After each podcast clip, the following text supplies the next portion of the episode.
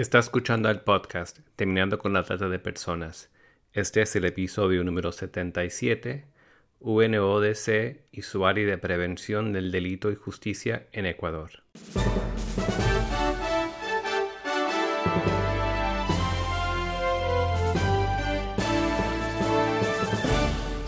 Bienvenido al podcast Terminando con la Trata de Personas. Mi nombre es Gilbert Contreras y mi nombre es Virginia Contreras. A través de nuestros episodios, que se emitirán cada dos semanas, buscaremos empoderarlo a usted con herramientas para estudiar el asunto, ser una voz y hacer una diferencia para terminar con la trata de personas.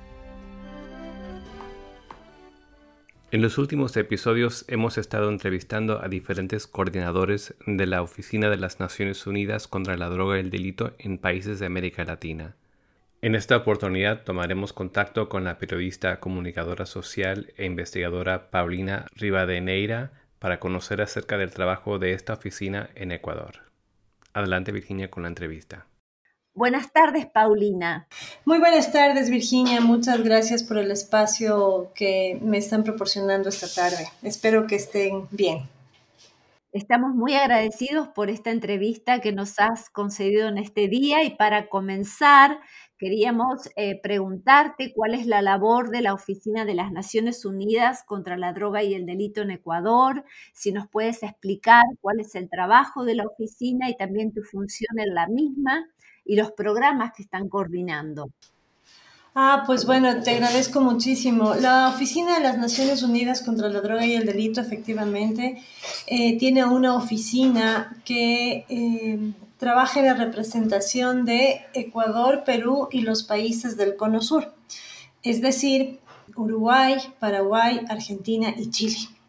Entonces, nuestra, nosotros tenemos una oficina en Ecuador y tenemos otra oficina en Perú, desde donde está eh, nuestro representante, que es uh, de Leo. Pero cubrimos todos estos países que acabo de mencionar. La Oficina de Representación para Perú y Ecuador y los países del Cono Sur brinda apoyo a los estados para que puedan enfrentar la problemática derivada de drogas, por ejemplo, corrupción, lavado de activos, y otros vinculados al crimen organizado. Eh, la labor que se desarrolla a través de programas de prevención de consumo, proyectos eh, de desarrollo de cultivos alternativos, monitoreo de cultivos ilícitos, eh, programas de intervención contra el lavado también. en el tema de la corrupción hemos desarrollado también varios, varias alternativas. Una de las más importantes es la plataforma de la UNCAC, que es la Convención Acelerada de las Naciones Unidas contra la Corrupción, y en el tema de tráfico y trata de personas, también tenemos el mandato porque somos los guardianes del protocolo de Palermo. Estás en Ecuador y queríamos preguntarte también qué modalidades de la trata son de las de mayor incidencia en Ecuador. Es decir, cuáles son las formas de trata que ustedes ven y si hay algún perfil de víctimas específico. Pues bueno, sí, efectivamente. Eh, bueno, nosotros dentro del trabajo que estamos desarrollando en Ecuador, que la UNODC desarrolla en Ecuador, eh, está llevando adelante en otros países de la región una iniciativa que se denomina Track for Tip, que precisamente es una iniciativa que busca mejorar la respuesta penal en casos de trata de personas en contextos migratorios. Eh, como ustedes conocen, desde el año 2018 eh, el panorama migratorio en la región eh, cambió completamente porque los países de Centro y Sudamérica fueron sobre todo países receptores de migración venezolana. no vemos a mediano o a corto o a mediano plazo un cambio en ese sentido, por lo que estamos tomando las medidas alrededor de ese tema.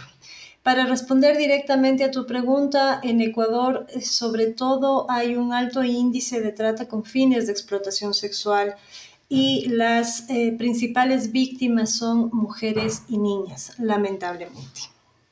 En segundo lugar, tenemos una explotación laboral y también tenemos eh, mendicidad. ¿Sí? hemos tenido muy baja incidencia de acuerdo a los reportes oficiales de trata por tráfico de órganos, por ejemplo, que es otra de las modalidades que están contempladas eh, en la persecución del delito de la trata en el país.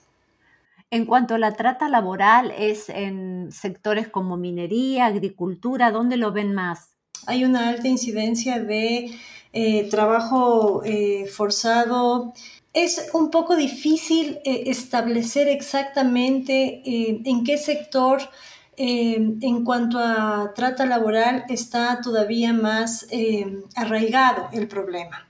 Eh, la verdad es que una de las cosas eh, que tiene que mejorar el país con respecto al tema de eh, identificación de casos, por ejemplo, es mejorar el trabajo coordinado que se tiene que hacer para poder determinar exactamente en qué espacios laborales se pueden dar este tipo de explotación. ¿Qué factores, en tu opinión, posicionan a una persona para ser vulnerable a la trata en Ecuador? Por ejemplo, sabemos que siempre hay factores que empujan o jalan a las personas que son más o menos similares, pero específicamente en tu país o en esa zona que notan. Bueno, nosotros hemos em, em, desarrollado durante este año, precisamente em, en el marco de la iniciativa Track for Tip, de la que te mencionaba hace un momento precisamente un tema de identificación de eh, víctimas. Y la verdad es que eh, hemos llegado a la conclusión además de que, además de que son sobre todo niñas y mujeres, eh, vienen de estratos más bien populares, con condiciones económicas muy apremiantes, eh, muchos eh, son también migrantes, no solamente migrantes de otras nacionalidades, sino también incluso migración interna. Eh, entonces, todas, toda, toda, todos esos factores van diseñando como en conjunto un mapa de vulnerabilidad muy grande en las personas que son más factibles de convertirse en víctimas de este tipo de delitos. ¿Y han notado variables en cuanto a la metodología o, índice debido a la pandemia por el COVID-19? Pues déjame decirte que uno de los elementos que más ha preocupado a las autoridades en el país, por ejemplo, es eh, el tema de la captación de trata a través de redes sociales. Claro. Eh, las redes sociales en general, la exposición al Internet, ahora que los niños y jóvenes han estado tan expuestos, eh, a este tipo eh, de tecnología. Entonces eso también ha abierto una ventana para que se vuelvan muy vulnerables. Nosotros tuvimos la oportunidad de tener un proceso de capacitación, un taller muy interesante eh, que fue binacional, Ecuador-Perú, en donde precisamente una colega de Centroamérica de la UNODC estuvo hablando precisamente sobre este tema de vulnerabilidad y ella lo decía explícitamente, o sea, los chicos están, los chicos, los niños, las niñas, están en la casa, la mayoría con sus padres, ¿no? Digamos, hablemos de un estrato medio. Pero los padres no se dan cuenta que precisamente dentro de la computadora pueden estar los mayores riesgos hacia sus hijos. Entonces hay que tener mucho cuidado con esto. Por otro lado, cuando hablamos de la población más vulnerable con respecto, por ejemplo, a sus condiciones económicas, es, muy complicado, ¿no? O sea, es, muy fácil eh, engañar y tentar a este tipo de personas. Eh, a los más jóvenes, con la promesa de un trabajo súper bien pagado, con el tema de poder comprar ropa, con el tema de tener un teléfono de alta gama, y a las personas que están en una condición, condición de vulnerabilidad extrema, como las eh, personas migrantes, por ejemplo, entonces la, oportunidades laborales que son falsas, que también se promocionan a través de redes sociales. ¿Qué tipo de campañas de prevención realizan al respecto? Pues bueno, nosotros eh, desde la UNODC nosotros hemos elaborado algunas campañas. Una de las más importantes y eh, que ha tenido mayor eco a nivel de las instituciones que tienen a cargo de una u otra manera el tema eh, de trata, tanto por eh, prevención, tanto como por persecución del delito, y también por capacitación y por educación frente al tema, ha sido una campaña que se denomina Aquí estoy. Es una campaña de la UNODC que en el resto de países se llama Corazón Azul Eh, sin embargo, nosotros en Ecuador no hemos podido ponerle corazón azul porque ese nombre ya la tiene una campaña de hace muchos años atrás en el país que busca eh, reducir el número de víctimas por accidentes de tránsito, que era un problema eh, muy grande en Ecuador.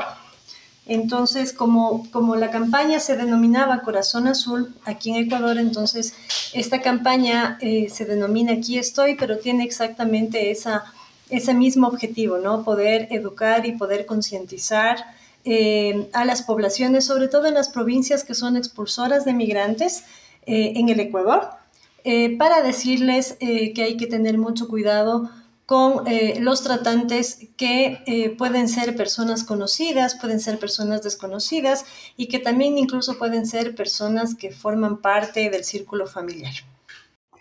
Cuando hacías referencia al tema de la trata para explotación sexual, eh, quería preguntarte el tema del turismo en Ecuador, si hay turismo sexual, si ven casos también en ese, en ese escenario. En el 2018 e incluso antes eh, era muy era común, se tenía mucho más conocimiento alrededor eh, de, de, víctimas de trata con ese tipo de fines y el tema un poco de turismo sexual. No es una cosa como muy explotada en el país, al menos no se maneja en, esos, en esas dimensiones, eh, pero se tenían conocimientos. Eh, más o menos desde esos años, como te estoy diciendo. Nosotros en Ecuador hemos sido nosotros somos un país que ha expulsado migrantes, ¿no? Las crisis económicas, sobre todo, han ocasionado que eh, ecuatorianos en varios momentos eh, de la historia del Ecuador hayan tenido que abandonar el país y por eso tenemos una gran población de ciudadanos ecuatorianos viviendo en países como Estados Unidos, por ejemplo, eh, y también en Europa, sobre todo en Italia y en España a donde eh, salió una gran cantidad de ecuatorianos en la crisis eh, de la dolarización hace ya más de 20 años. Entonces, eh, pero además nosotros hemos sido receptores también de migración. Entonces, han sido por oleadas. En algún momento nosotros tuvimos una gran cantidad de población colombiana y a medida que la población colombiana venía, empezaban a, empezaban a haber denuncias como con los casos a los que tú te refieres. Después tuvimos mucha población cubana, muchísima población cubana y también hubo casos de, eh, qué sé yo, eh, más que de explotación o de turismo sexual, eran casos en los que se conocían que se había allanado algún lugar de tolerancia en donde se habían encontrado este, trabajando a mujeres que, que tenían otra nacionalidad, por ejemplo. Y después de la masiva migración cubana, también ya vino una que fue todavía mayor, como ya te había dicho antes, que era la venezolana. ¿Qué es la venezolana? Los países por lo general se dividen con respecto a la trata de personas si son de origen, de tránsito o de destino. ¿Cómo el, el Ecuador de hoy en día, en qué categoría lo, lo ubicarías tú? Ecuador cumple con los tres procesos. Mm. Cumple con los tres procesos precisamente por lo que yo te había dicho antes. No hemos sido un país expulsor de migrantes em, y también hemos recibido a personas de otras nacionalidades y eso de alguna forma ha convertido, eh, por las condiciones mismas de la migración, ha convertido a estas personas también en vulnerables frente a este delito de la trata. Hablando del tema que habías hecho referencia de debido sobre todo a la pandemia, las horas que pasan los niños y los jóvenes frente a las computadoras. Quería preguntarte, ¿qué te parece que tendrían que saber especialmente los jóvenes en América Latina para no caer en redes de trata? Pues bueno, es sobre todo importantísimo la información que se les puede dar no solamente a nivel de los hogares, sino también a nivel de las instituciones educativas. Es importante que manejemos eh, desde los más chiquititos el mismo, eh, el mismo diálogo, el mismo nivel, eh, la misma, el mismo vocabulario, para que los chicos se vayan asociando con este tipo de realidades y que no sean víctimas. Hace algunos meses, en plena pandemia, también gracias a las redes sociales, una adolescente 17 años, más o menos, 16, 17 años decía que tenía, utilizó sus redes sociales para denunciar que su hermana menor había estado muy eh, metida en esta plataforma TikTok, que es como la plataforma en la que los chicos están muy metidos eh, ahora. Eh, al menos en, Ecuador. No sé si es que es un tema que se repite en la región. Sí. Y resulta que esta niña colombiana denunciaba que su hermana le habían captado supuestamente de un programa de concursos y entonces que este programa de concursos le decía, le decía lo que tenía que hacer. Toma una foto de tu computadora, toma una foto de tu mascota, eh, poco a poco, ¿no? O sea, y, estás entre las finalistas y, en fin, con cosas que a las niñas les puede cautivar y les puede parecer muy divertido.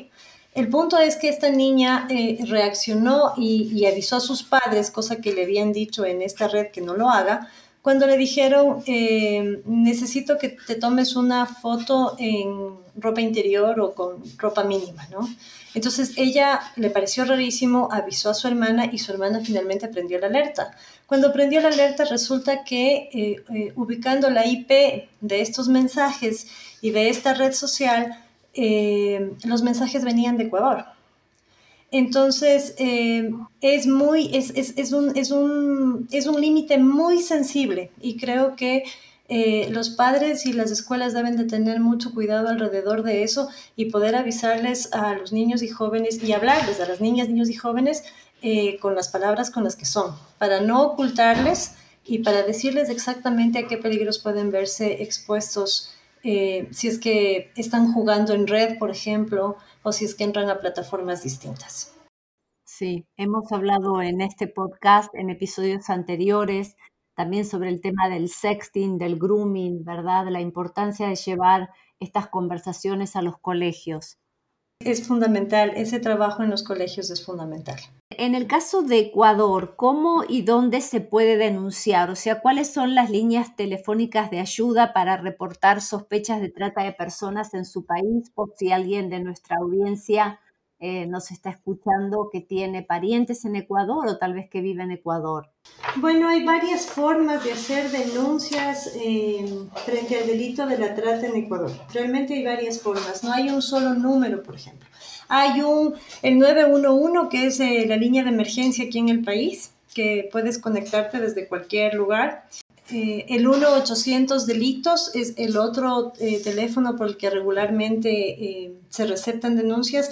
Pero además, por el tema, por la legislación, eh, finalmente eh, las autoridades que están y los operadores de justicia que están a cargo de la investigación y judicialización de los casos están obligados a procesar los casos y hacerse cargo de ellos en el momento en que, por ejemplo, hay una noticia en un periódico, alguien hace una denuncia en, en flagrancia, por ejemplo, ahora que estuvimos en pandemia, ese fue un, una, se, se, terminó convirtiendo en un cuello de botella porque evidentemente las instituciones públicas también cerraron y eso incluyó a muchas administraciones, a muchas oficinas administrativas que tratan precisamente de eh, persecución de delitos. Entonces hubo muchos casos que se represaron en general, digo, no solamente de trata.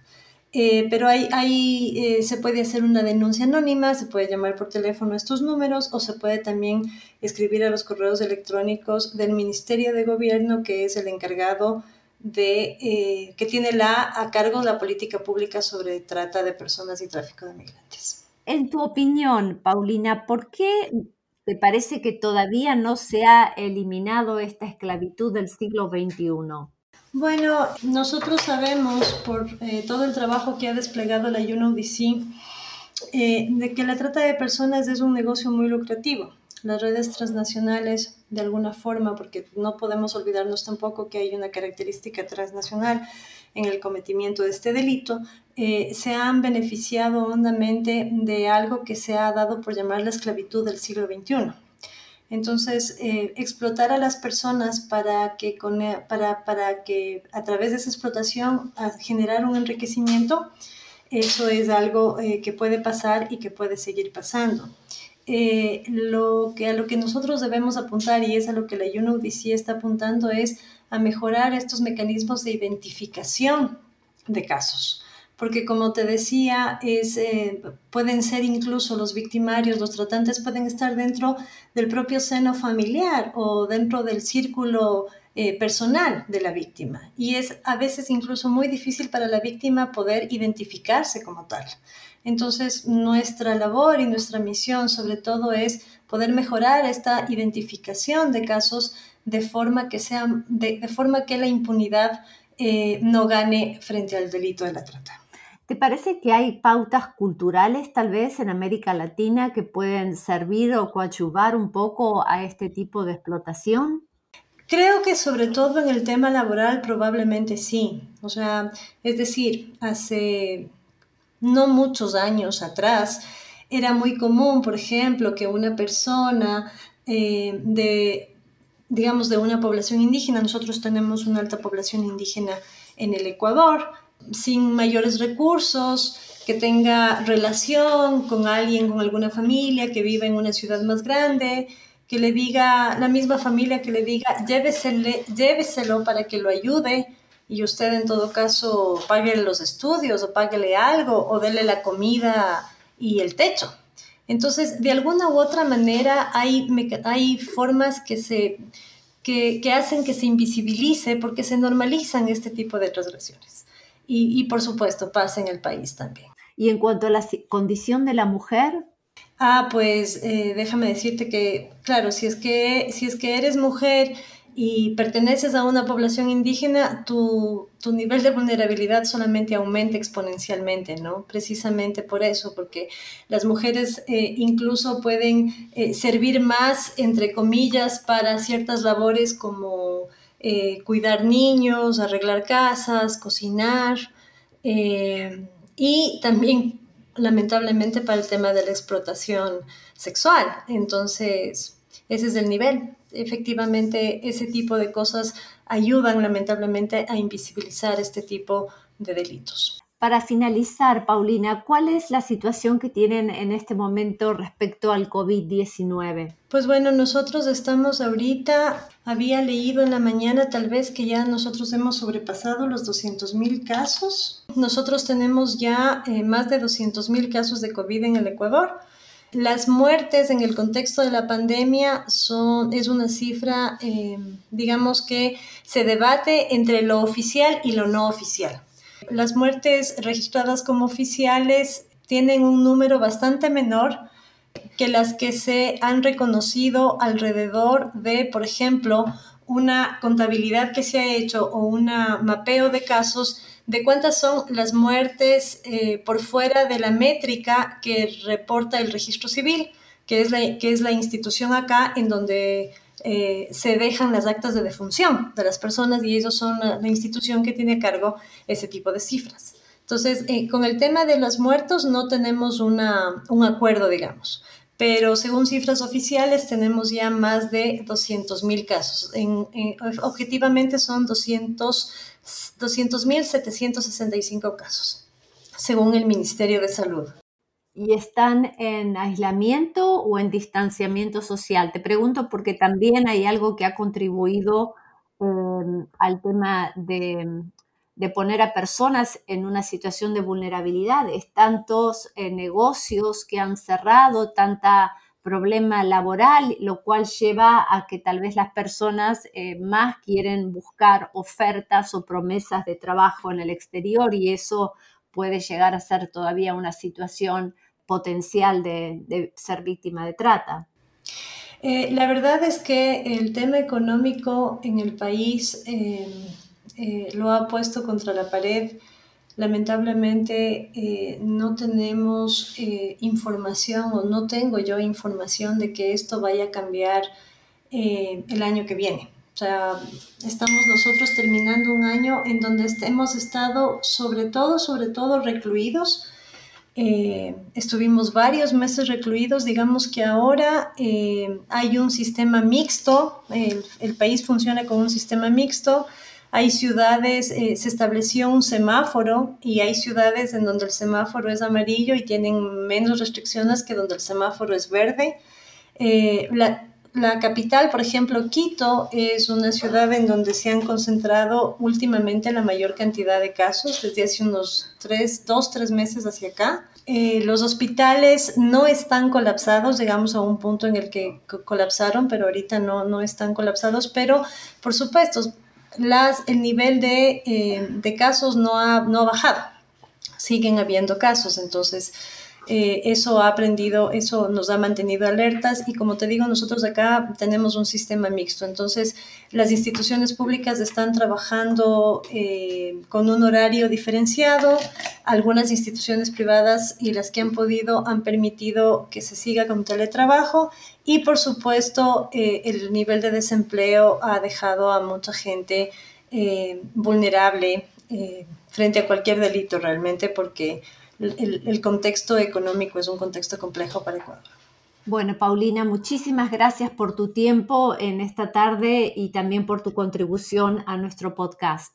De mi lado, quiero agradecer muchísimo y resaltar la labor que ustedes están haciendo. Es súper importante poder decirle a la gente que estos casos se dan, que estos casos existen, que es importante empatizar con las víctimas. Eh, que no hay que buscar culpabilizar a las personas que de una u otra manera terminan cayendo en una red de trata. No sabemos exactamente cuáles fueron las condiciones por las que han atravesado esa situación difícil, por las que muchos incluso pierden la vida. Entonces, eh, creo que el mensaje final es ese, poder empatizar con las víctimas, poder ponerse en sus zapatos y saber que en cualquier momento nos podría pasar de cualquier manera. Perfecto, muchísimas gracias Paulina.